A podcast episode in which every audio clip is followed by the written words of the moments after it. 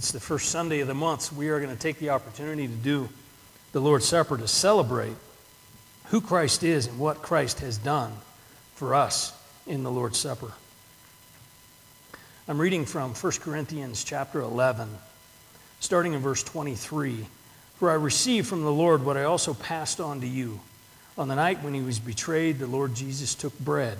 And when he had given thanks, he broke it and said, This is my body, which is broken for you. Do this in remembrance of me. In the same way, also, he took the cup after supper and said, This cup is the new covenant in my blood. Do this as often as you drink it in remembrance of me. For as often as you eat this bread and drink this cup, you proclaim the Lord's death until he comes. You'll uh, just take off that top layer to get to the wafer.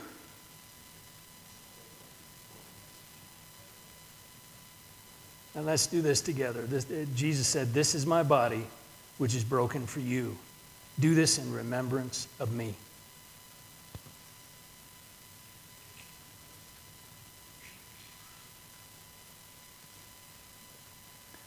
And we take off the rest of that top.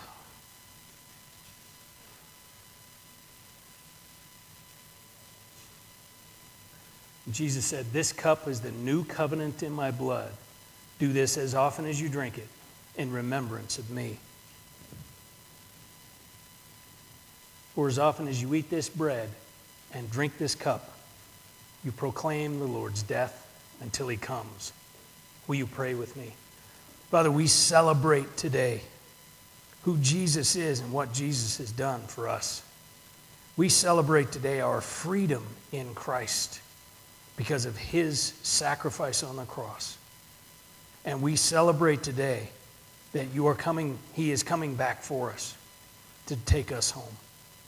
We proclaim His death for, on our behalf, and we proclaim that He is coming again. We celebrate our communion with each other and with you this morning. In Jesus' name, amen.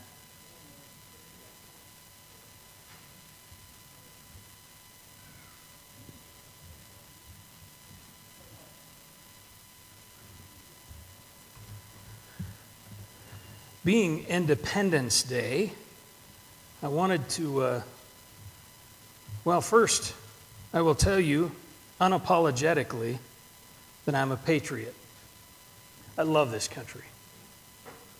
And so I wanted to, uh, to read part of, uh, we get confused on what today is. It, today is not the Constitution, that happens later. Today is the day that the, the, the Declaration of Independence was signed and ratified. And so I want to read you part of it. In Congress, July 4th, 1776, the unanimous declaration of the 13 United States of America.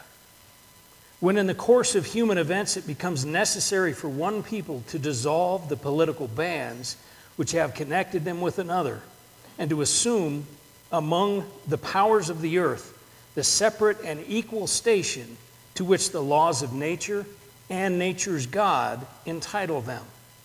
A decent respect to the opinions of mankind requires that they should declare the causes which impel them to this separation.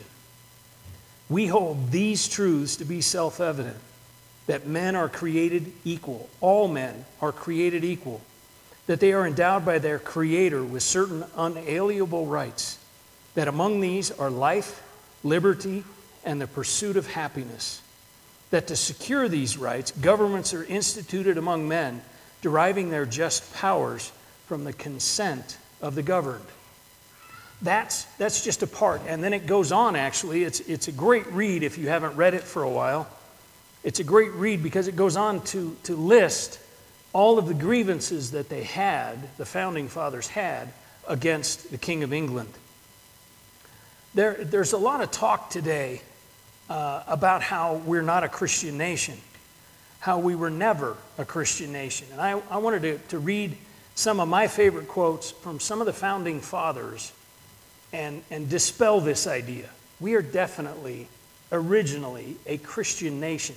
Let me read you some of these. John Adams said this. Actually, in 1775, before the Declaration of Independence, he said, We recognize no sovereign but God and no king but Jesus. He also said, in, in, uh, on the day that the Declaration of Independence was signed and approved by Congress, he said this The general principles upon which the fathers achieved independence were the general principles of Christianity. I will avow that I believed and now believe that those general principles of Christianity are as eternal and immutable as the existence and attributes of God. July 4th ought to be commemorated as a day of deliverance by solemn acts of devotion to God Almighty. He also said this We have no government armed with the power capable of contending with human passions, unbridled by morality and religion. Avarice, ambition, revenge, or gallantry would break the strongest cords of our Constitution as a whale goes through a net. Our Constitution was made only for a moral and religious people. It is wholly inadequate to the government of any other. He said that in 1798. John Quincy Adams. Why is it that next to the birthday of a Savior of the world, most joyous and venerated festivals return on this day, the 4th of July. Is it not that in the chain of human events, the birth of, birthday of a nation is linked with the birthday of a Savior? That it forms a leading event in the progress of gospel dispensation?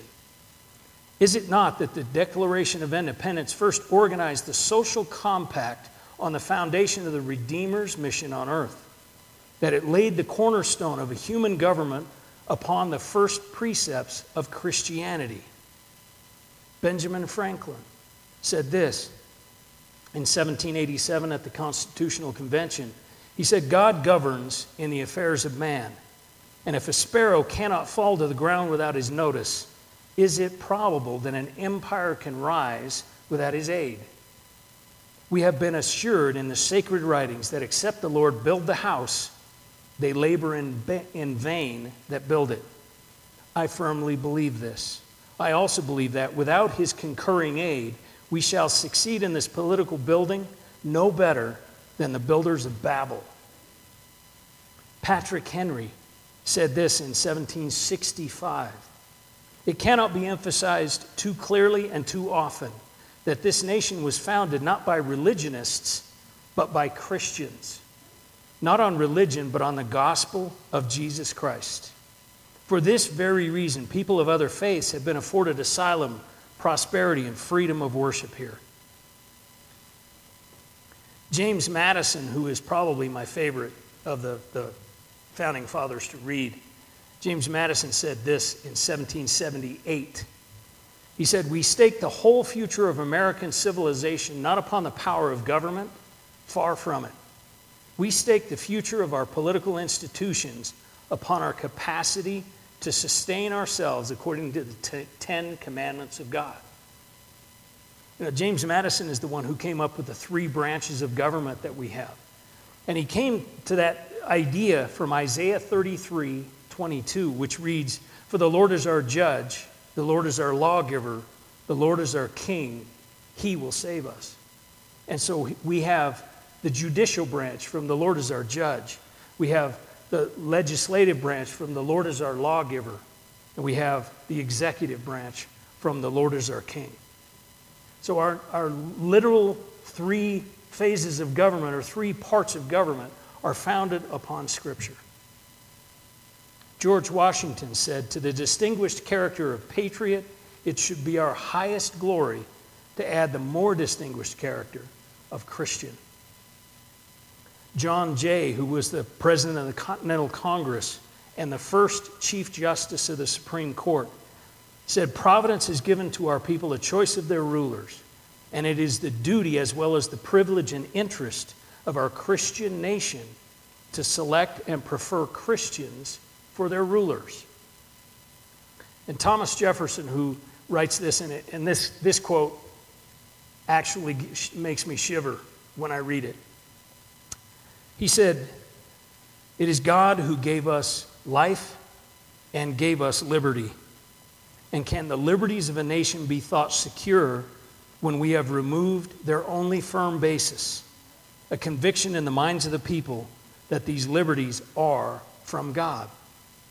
That they are not to be violated but by his wrath. Indeed, I tremble for my country when I reflect that God is just and that his justice cannot sleep forever. That makes you shiver a bit, doesn't it? See, I think this shows that our nation was indeed founded on Christian principles by Christians.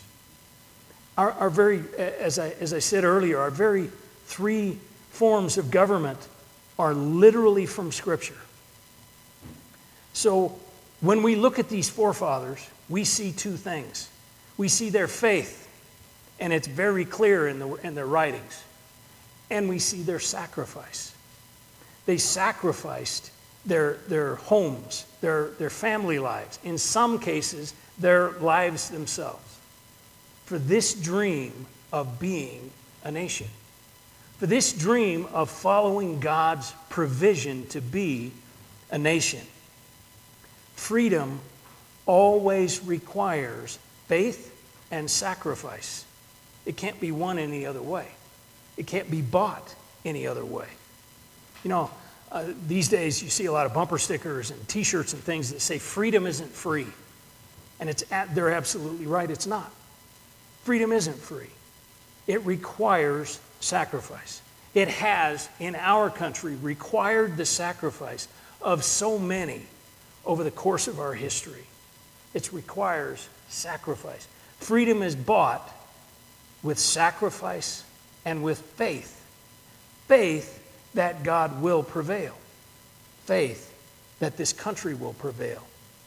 Freedom requires faith and sacrifice. It cannot be bought any other way.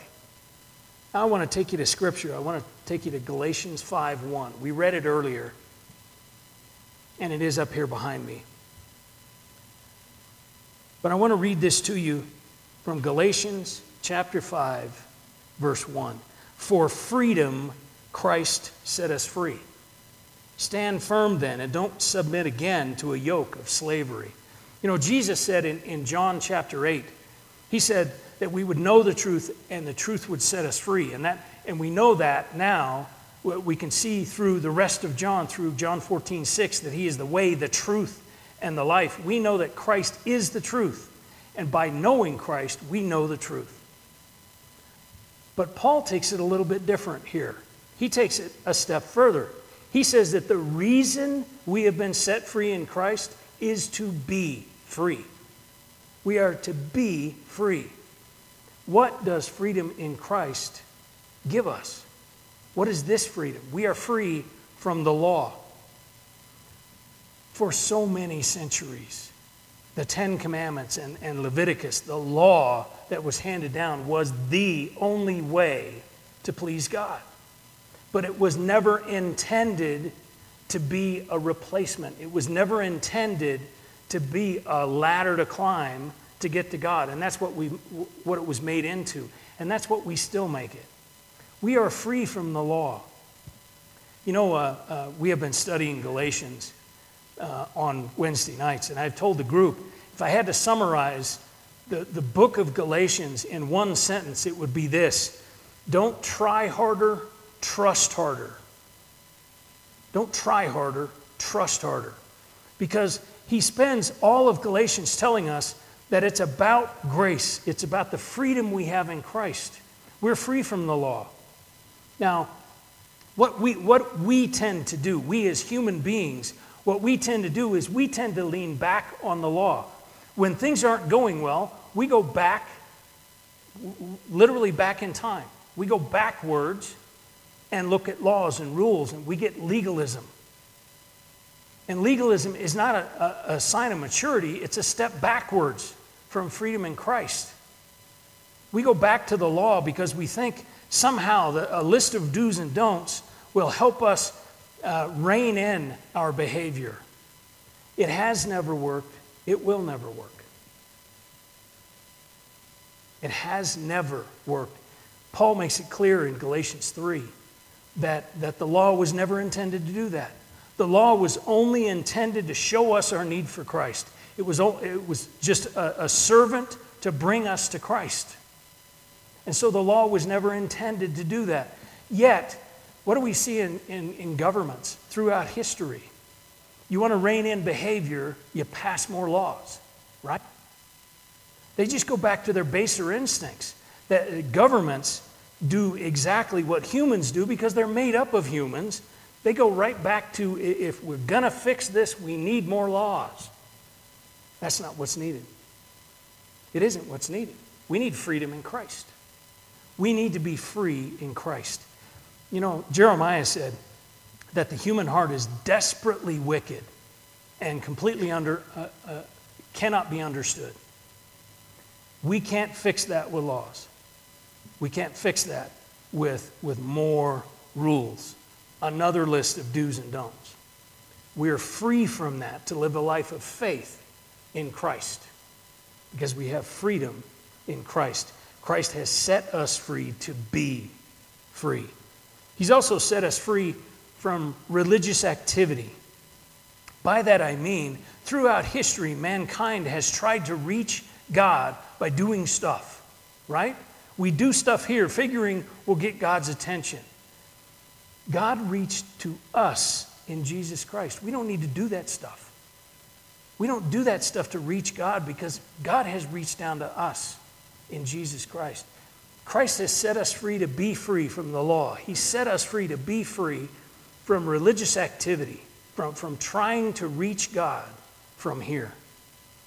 And He set us free, as, as Angie mentioned earlier, from sin and its power. He set us free not only from our sin in the past, but literally from the sin that has power over us today. We can have power over sin in Christ. That sin that, that keeps drawing you back, you can say, This is not who I am anymore.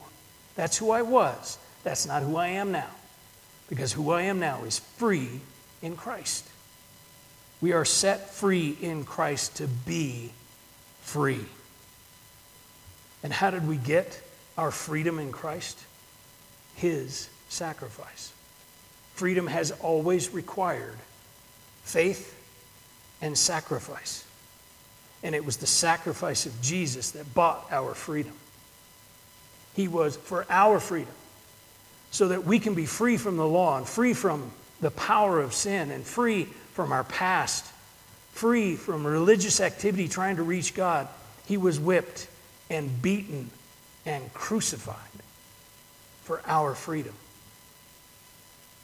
And all we need to do is trust that. All we need to do is place our faith in him. Freedom has always required faith and sacrifice. We see it from the beginning of our country, and we see it in Christ. His sacrifice that we put our faith in.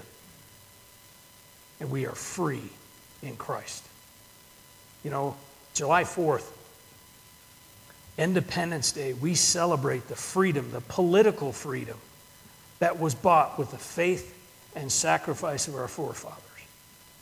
On Sundays, we celebrate being free in Christ by his sacrifice and, and, and us placing our faith in his sacrifice. Today, we celebrate both. Today, we celebrate our political freedom and we celebrate our freedom in Christ together. Freedom has always required sacrifice and faith. Will you trust Jesus died in your place on that cross to buy your freedom. Will you be free in Christ? I'm going to ask that you bow your heads. You can be free in Christ right now. If you, if you don't know Him, you can right now. You simply acknowledge that you have sin in your life. God, I have sin in my life. I've said things wrong. I've thought things wrong. I've done things wrong. And I know the Bible calls that sin. But you offer me freedom in Christ, and I ask you, Father God, for that freedom. I trust, I place my faith in the cross of Calvary for my freedom.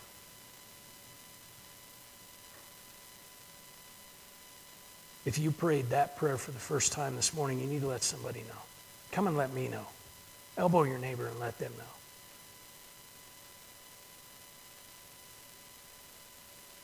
I would like to pray for our nation right now to close this service. Then we're going to have some burgers and dogs and, and enjoy fellowship. But, but let's take a moment and pray for our nation right now.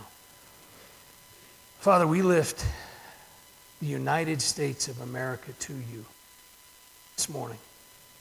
We understand, we see the sacrifice and the faith that our forefathers had in building this country, in the beginning of this country. But Father, we have strayed so far from you. We have, we have killed babies and called it choice. We have, we have lied and cheat, cheated and, and stolen and called it politics. We have oppressed the poor and called it welfare. We have sinned against you. And so we confess our sin. And we ask that your mercy and your grace come over our once again in the name of Jesus. Amen.